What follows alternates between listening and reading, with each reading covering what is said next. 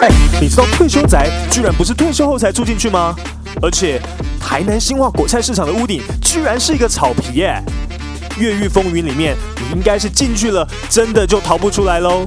这些最有趣的建筑知识，全部都在欢乐 Building。哪有这样讲建筑？就让 Jeff 哥还有丽如姐用最奇葩又超专业的方式，通通告诉你。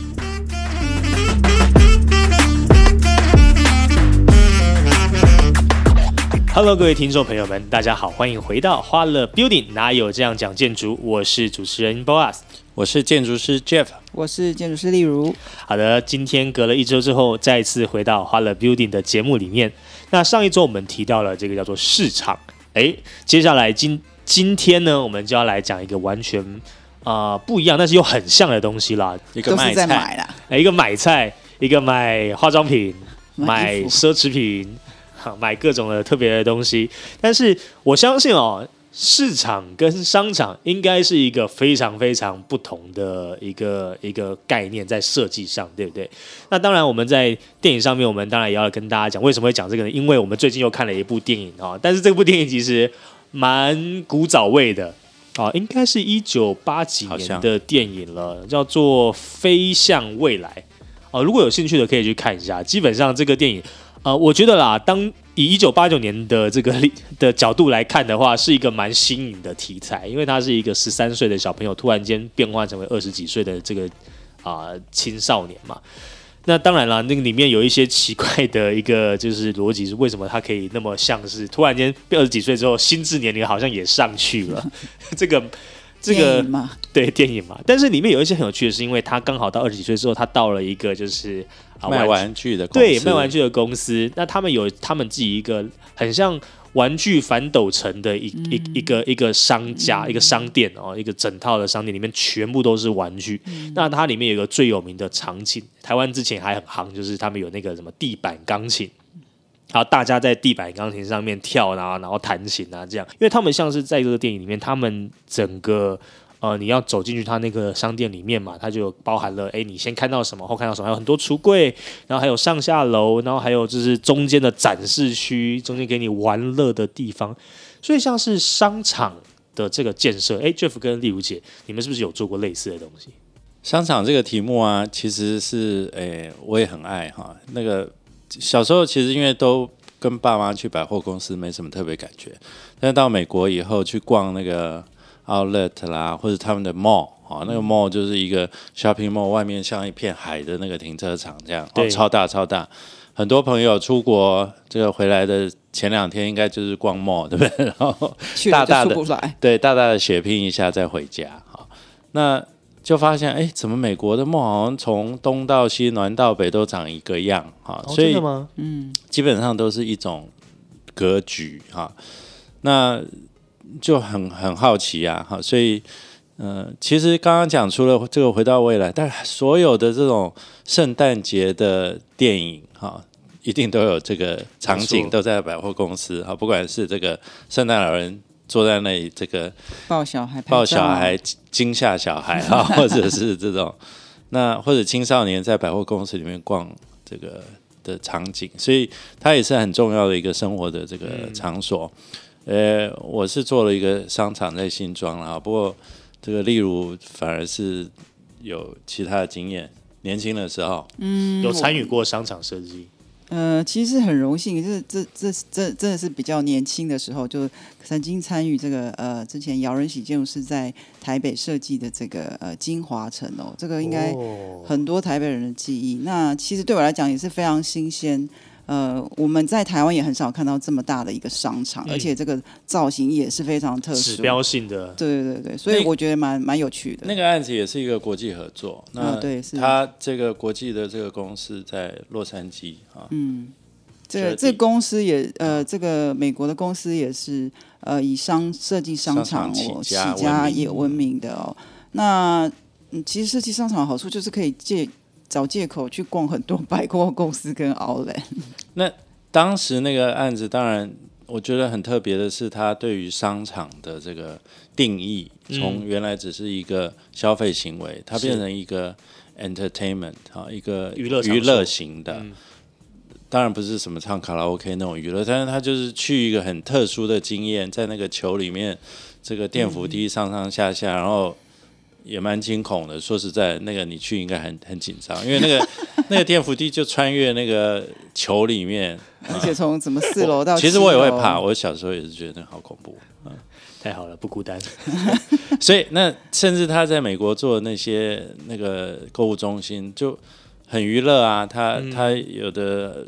包含了表演活动啊，好，然后比较大型的这个呃店呢，其实是呃，其实以前在金华城里面应该很有名的是 Baby Boss，我是不晓得是不是所有的家长都曾经带过小朋友去那边。那我记得呃，因为金华城很可惜，因为呃，可能是这个业主想要把它呃更新成新的这个办公大楼，所以他我看最近是已经拆掉了。那我听到很多身边的朋友的小孩都说，哇，这是他小时候。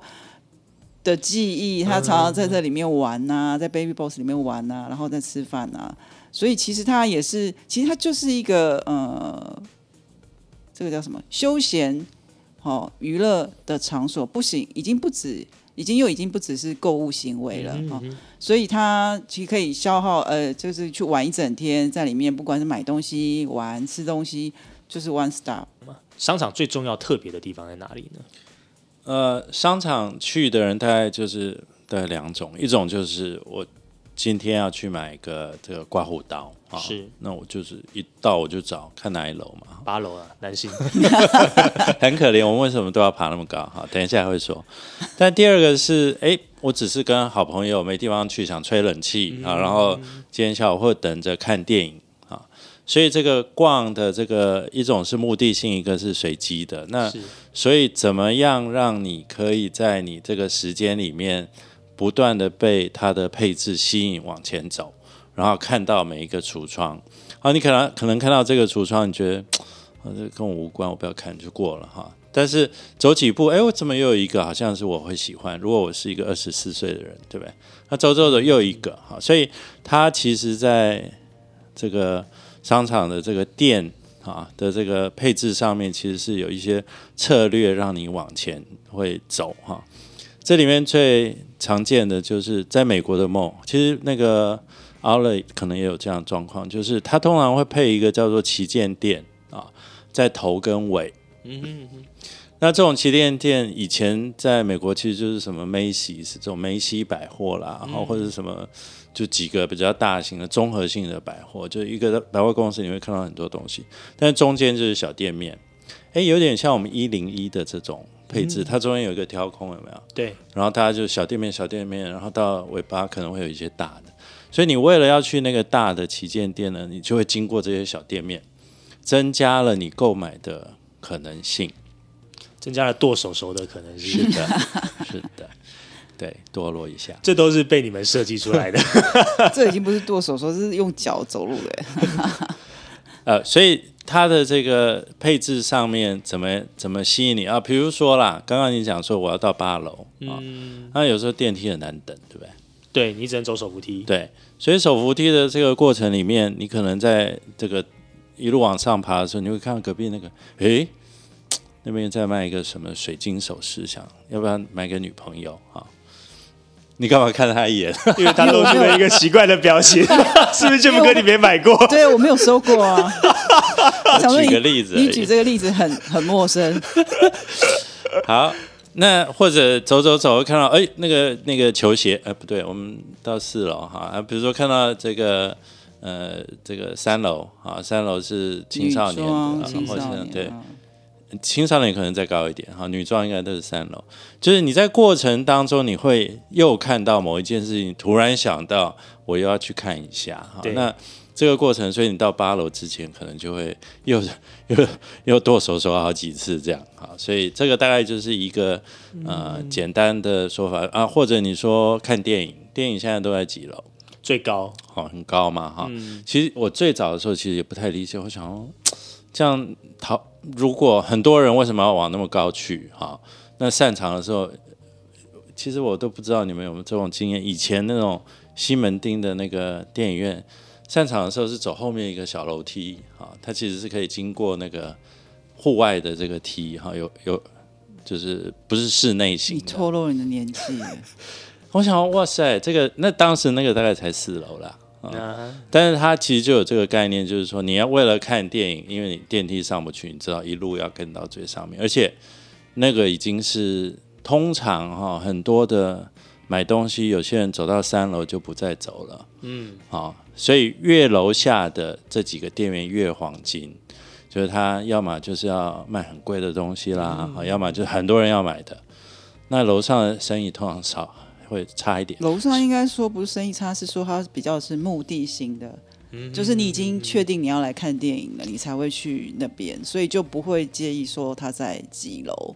嗯，哦，这是比较纯目的型的，就单单应该说单一目的型。他当然也是可以从楼下逛手扶梯买了一堆之后再去看电影。不过这个倒是真的，因为光华商场的一二三楼好像到四楼都确实人潮为患，那你一再继续往上，确实好像人潮就比较少了。是，所以你看，呃，六七楼很多是什么？家电，嗯，被单，嗯嗯，对，床啊，那个，那个都不是随便逛逛下，哦，我今天来个买个被单 回家，对不对？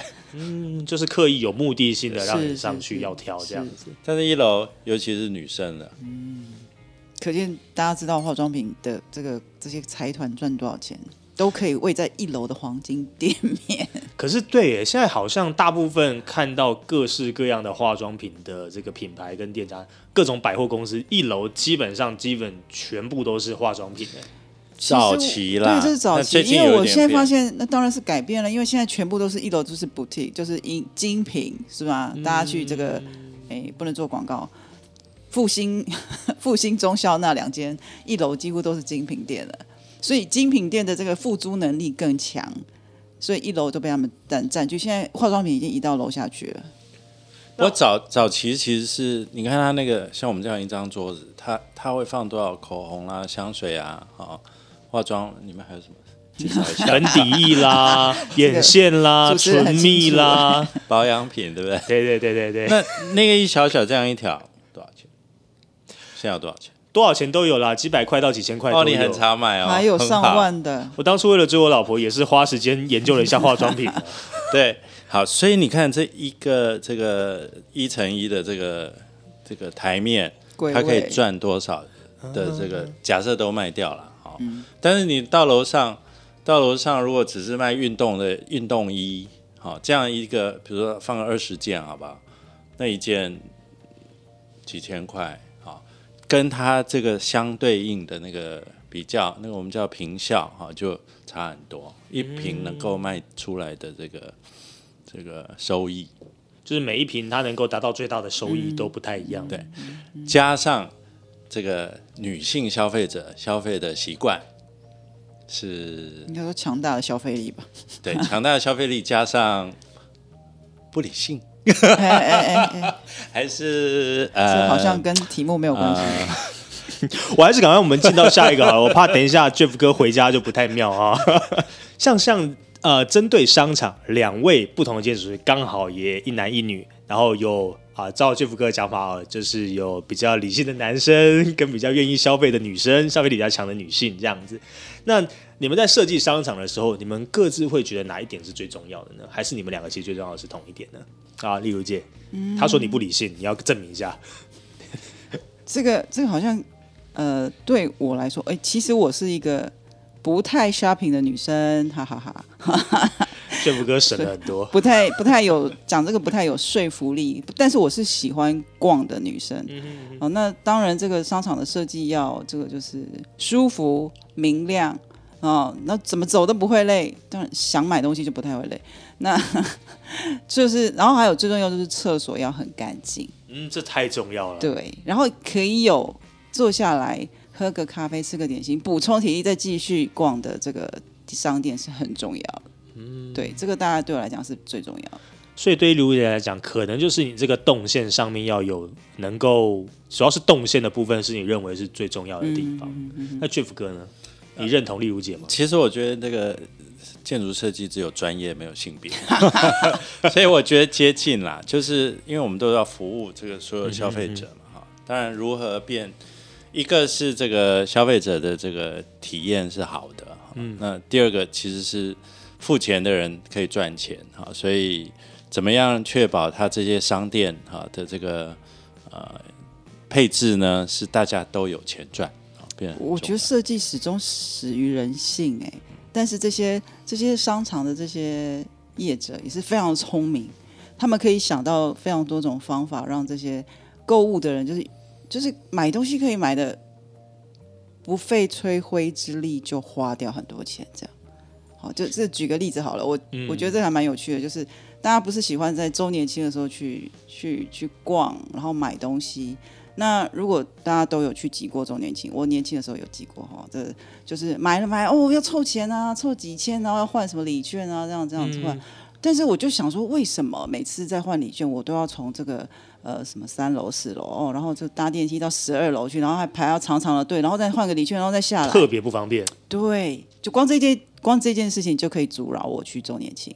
但是现在全部都是 A P P 了，真是花了花了非常的开心，所以我觉得。他们真的是太聪明了。他故故意把你周年庆放在比如说十二楼或一楼，是不是就刻意要你上去再下来走 再走一圈的意思？这个你真的是学的很快啊！是不是？哎，我太会了。刚刚有说到嘛，我都我就想到有些时候去一些百货公司的时候，明明电梯你就会觉得，你就让我这边左转上去就好了。没有，他一定要我绕一圈，绕一边上去。是是是。然后下来的时候也是。然后百货公司的电梯是不是特别慢？哦，你要去问他们，他们是可以调整，没错。我猜想是不是特别慢，这不个？不过这个刚刚你讲到动线呢，动线还有一个特质，就是它要对要让你多走。你看那个电扶梯，其实有两种配电扶梯的方式，一种是你到某一层以后，你要绕一圈再回到原位再上。对，这种最讨厌，对不对？你明明就是赶的要死，但是他就是叫你再走一次。当然有好心一点的是，就是一路上这样。嗯嗯，这种这种太太有良心了哈，那种的蛮少的吧？我觉得，对，其其实现在其实现在好像这个消费者的体验还是很重要，大家已经开始会比较愿意处理这一块。嗯，其实，在逛百货公司的这段期间，刚才也有讲到，就是整个动线嘛，从我们进到百货公司里面一楼，哎，发现这个很多很漂亮的化妆品，那也是方便我们。啊，有些喜欢 shopping 的女生去做 shopping，那对啊，不用走那么远，对，就是可以直接一楼逛而且消费力很高，就是高单价产品一定要在一楼就先卖掉，对不对？那其实呃，现在还有一些有趣的问题是，有些时候我常常会发现哦，当然啦，可能也是也没有到现在全部都是，那现在也有很多不同的百货公司的类型的，对不对？像是我们传统的我们。中孝东路的搜狗啊，或者是这些百货公司，那也有一些不同的百货，像是 Outlet，好像也是一种独特的百货公司的类型。这两个，但是它这两个逛起来的感受差距非常的大。应该这样讲，就是一个感觉是一个园区，那另外一个是上下，嗯嗯，垂直型的。所以就是这是这是这是为什么？它是两种截然不同的模式吗？嗯，Outlet 其实是从国外来的啊，那国外就是这个样子。诶，它户外型的特别多，但是那跟他们的天气也有关了。就是，而不过我在东北哈，那个美国的东北我也看过，会下雪还是有这种户外型的啊。那 supposedly 它是这个叫什么？这个是过季的，所以它的价钱比较低啊，所以它的这个嗯，就是付租能力可能又跟在城市里面的这种。百货公司不一样啊，所以他可能可以用比较大的腹地，但我觉得那个是美国的，他们的这个叫什么？他们的因为地理环境的状况，所以其实他们的 mall 都是这么大，而且都两层楼结束结束。真的哦，美国都两层楼，室内的也是这样啊。好，稍微很少看三楼，所以我们刚刚讲，它其实爬不高，爬不高啊。啊，两层楼越水平的越好做，因为它都不用往上跑。他只要在水平就能够一次逛完最好，对不对？嗯。那垂直型的应该就是比较像是在都市型。那台湾的百货公司应该主要是从比较类似日本的，好像日系，像我们现在有的这些百货公司都是日系的，就是比较像是城市型的，然后它会把比较多的商品集中在呃同一个 building 里面，那你可能去那边都可以找得到。就是就找得到你需要的商品这样子，我觉得是比较类似呃日系的这个做法，所以刚开始其实台湾很早期这些远东百货啦、搜狗这些，呃，其实都是比较是日系的做法。Outlet 跟 Mall 的这个形态是比较晚期才进来台湾，所以我觉得，呃，当时其实像我参与的这个金华城的这个形态就比较美式，嗯，所以他那时候，嗯，其实就是呃，刚开始的时候其实不太热络的原因，是因为我觉得，呃，我们还不习惯这么大的一个商场，就走起来会累啊。就是说走起来会很久啊，然后看不到我要看的这个商品，或者是呃没有办法像这个现在这个中孝东路的这个呃百货公司，可能在电梯门口就写了这一层这一层有什么，然后都蛮清楚的，你可以蛮简单的打呃买到你要的东西。所以我觉得那个是呃消费形态跟活动行为不太一样。所以也是一个新来的东西，要要花时间才能够适应。像现在就已经很适应了吧？这些 Outlet 啦，哦，这个什么三井，哦，都人山人海。嗯，然后开始慢慢的没有那么便宜了。啊，对啊，是。那我们现在先休息一下，听一段冷知识。那我们稍后再回到我们的花乐 Building，哪有这样讲建筑里头喽？一天一个小知识，累积属于你的建筑。冷知识。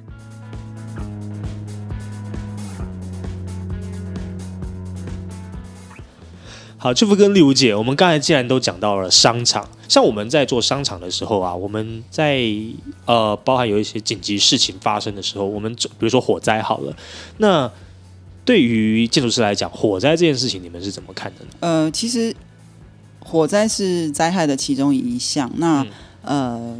大家常常在新闻上看到火灾发生的时候，呃，逃生方向啦，逃生时间。其实我们的呃国家的法规规定的这些呃对于火灾的这些防护的呃设计的规范呢，其实主要都是在争取呃火灾发生的时候哦，可以有比较多的时间让人可以逃出，嗯，逃出去或是逃到安全的地方。所以。所以火灾的时候呢，其实大家是要跑的，只是要确定要跑到哪边去。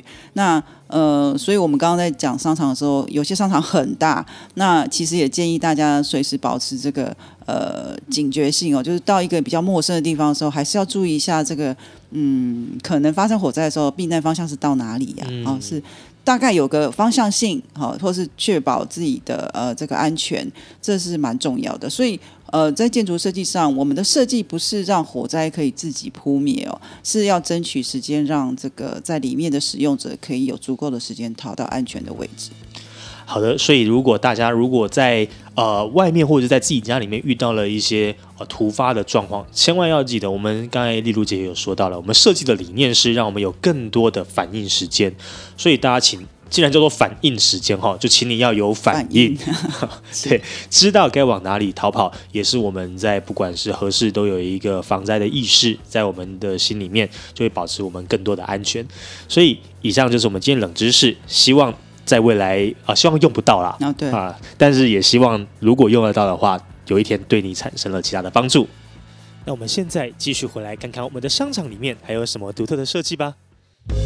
好的，各位听众朋友们，欢迎回到我们的欢乐 Building，哪有这样讲建筑？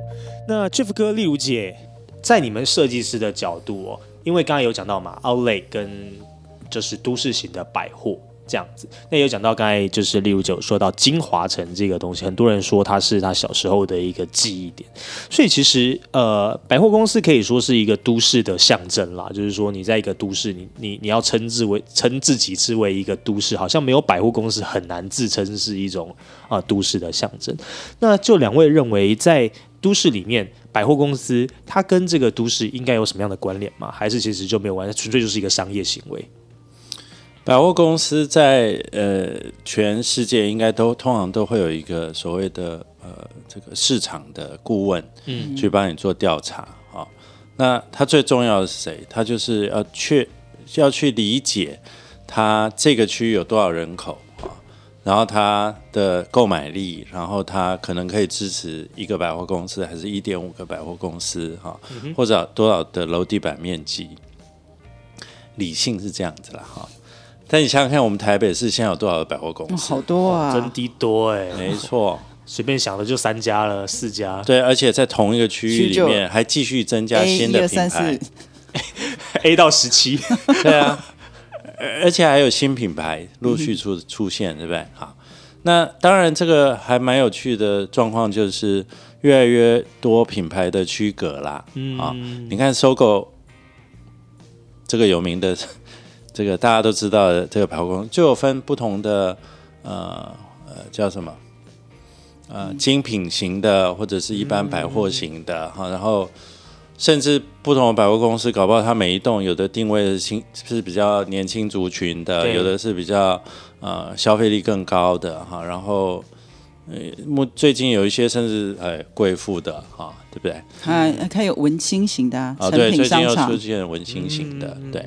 其实每一家都有自己的这个定位跟特色，我觉得蛮蛮好的。其实，在台湾，嗯，我觉得这个蛮蛮不错的，就是说在台湾是比较特别，因为其实呃。我至少在国外还没有看过类似成品的商商场哦，哎，其实是没有，因为成品很 boring，对，其实是没有，因为呃，其实成品的这个整个以前的发展到现在也是，我觉得也是一个特例啦。不过今天的题目不是书店，是商场，对，它也有商场啊，最近才在开一个新的。好，对，那重点其实它很特别，就是说哈，假设你用台北市的这个地理环境，你看到东区有一个很大的 complex 复合体，对，这么多家都在一起。早期其实还有一个春天百货，嗯，它没有做起来啊。然后呢，再往西走啊，就是中校复兴，他自己的两个，然后有一个小小的在东华南路，听说他的这个。这个年收益是最高的，就是敦化北呃敦敦化南路的那一个啊，所以他很静悄悄的赚了很多钱，我完全无法想象哎，真的吗？我我都没有去过哎，显然他不是为你开的，好，还有微风，好，类似那那是一个小区，好，当然有点零碎，再来就到台北车站，好，那个我一直觉得摇摇摆摆，啊，西门町一点点，那个就很小，好。那所以其实它通常是用一个画一个圆周哈，然后来框住这里的人哈，所以你大概会知道说，哎哦，原来台北市消费力高的地方可能在哪里啊？所以那里的百货公司密度会高一点，你就会想，哎，其实真的有一些地方就没有百货公司。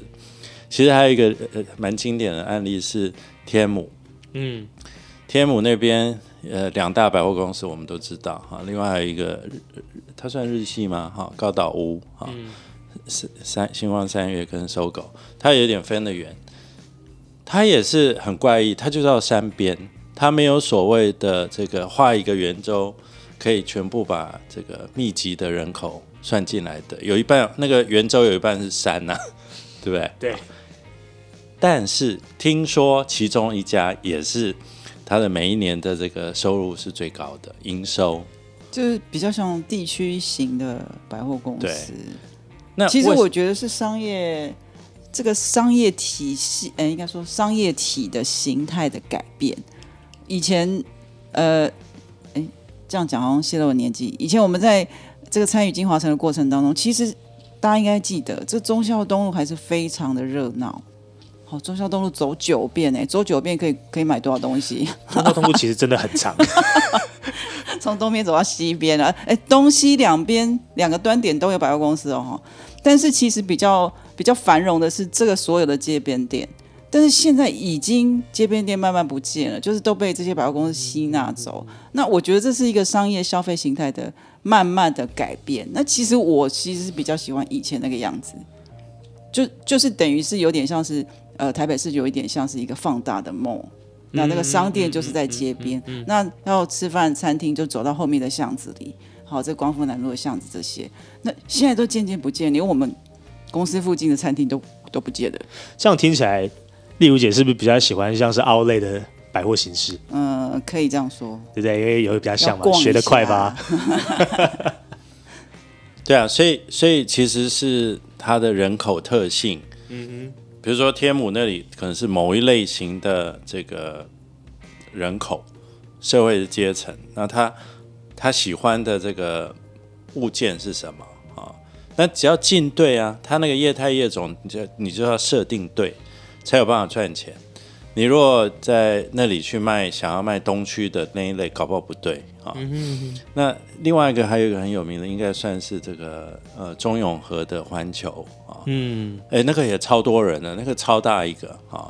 那为什么？因为它花那个新北市的这个人口密度比台北市高很多，没错。所以它其实可以负担更多的百货公司啊。所以其实这个都有很多专业的人在。哎，我也有参与环球哎。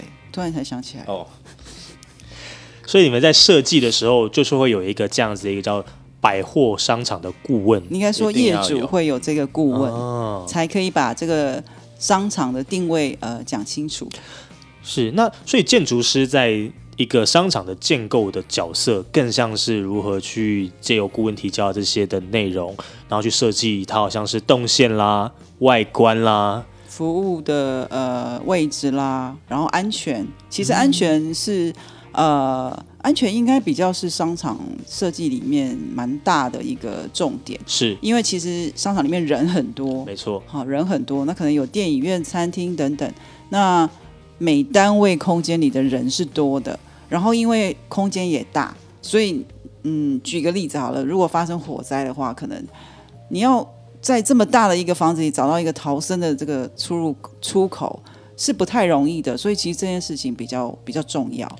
那其实刚有提到说，呃，就是为什么百货公司好像也没有看到太多楼梯？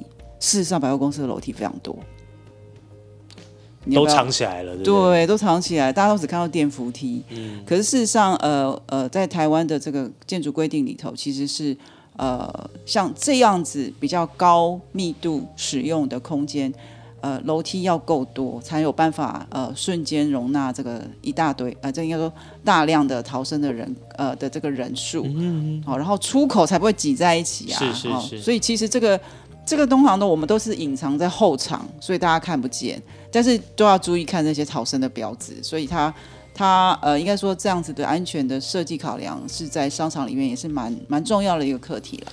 我觉得这里面大概有一个有一个知识我可以分享一下哈，就是说，当然不一定啊，我不保证哈。就是说，当你要逃生的时候，其实找周边的位置，好，当然你要你要看那个逃生的指标是，但通常它都在边缘哈。嗯。这个其实是有一个观察，我不知道各位听众有没有曾经注意过，就是百货公司不太有窗户，除了餐厅，对，餐厅的部分可能就看得出去，但是它呃基本上为什么？因为它百货公司的所有柜位都是朝内的，是。所以它根本不需要看风景，没错。最好你不要看风景，只看我的衣服，对，看我的橱窗。风景搞不好不太好看，对。而且看了这个，把我的注意力这个小就把我关在里面，这个。所以你看，从最早期的这个三十几年的这种啊，早期来台湾日系的百货公司，其实就开始，你就看到都没有。当然，它是有逃生的那个窗啊，哈，只是你不一定知道。它连橱窗都很少。橱窗像一楼都就是只有一楼的这个 store front，呃，就是呃一楼的骑楼这个地方才有这种商品的橱窗。其实如果像中孝东路这一间，其实就是一个大门进去，它其实没有太多的橱窗，就是你进去才开始看到。对，所以其实它不需要窗户，所以很多时候它的逃生梯哈，还有这些厕所啦、机房啊、哈美食街的这个。服务的动线啊，厨房都靠在边。嗯，但是这几年当然有点不一样，就是你刚刚讲这个，大家开始注重那个体验啊的这个品质哈，是。希望因为体验好你再回来嘛，哈，对，所以旁边会放开始有餐厅，有一点 view 啊，然后这个会有几个楼梯间可能会看到外面，嗯嗯，啊，开始有一些变化。呃，这个应该都是因为时代的这个趋势产生了一些新的做法。对啊，Jeff 哥如果没有讲的话，你现在想起来，我才你现在讲起来，我才想起来，哎，确实百货公司琳琅满目，没有窗户，确实，就就连他的那个逃生梯，通常都是绿绿黑黑的，嗯，因为都要那个绿光嘛。好。那所以其实，在整个商场设计的过程当中啊，动线当然是一个首要注意要的地方。那另外一个就讲到，盖利有就就提到了一个叫做安全的部分。好的，那其实今天我们也分享了很多商场的内容，包含了诶设计师在一个建筑师他在商场里面可能他的定位是怎么样，那他可以如何去设计整个商场，让我们的手这个忍不住去购买了更多的东西哦。从你走的路啊，从你中间可以怎么样休息，然后到最后面我们真的花钱去购买的东西，其实这都是设计师在一开始在设计的时候就已经有哦。把你设计在我们的设计里面了，然后就包含了这个周围可以承担多少的消费力族群，所以其实这都是设计师在设计商场的时候会考量的特别重要的地方。所以下次如果我们听众朋友们有机会再到商场去的时候，哎，不妨来好好观察一下，哎，这个设计师他在设计动线的时候，到底用了什么样的一个心思哦，让你能够开开心心的花钱不手软，然后快快乐乐的从十二楼逛到一楼。好的，那我是今天花的 Building 主持人 Boas，我是建筑师 Jeff，我是建筑师例如，希望你会喜欢今天的节目，我们下次再见，拜拜。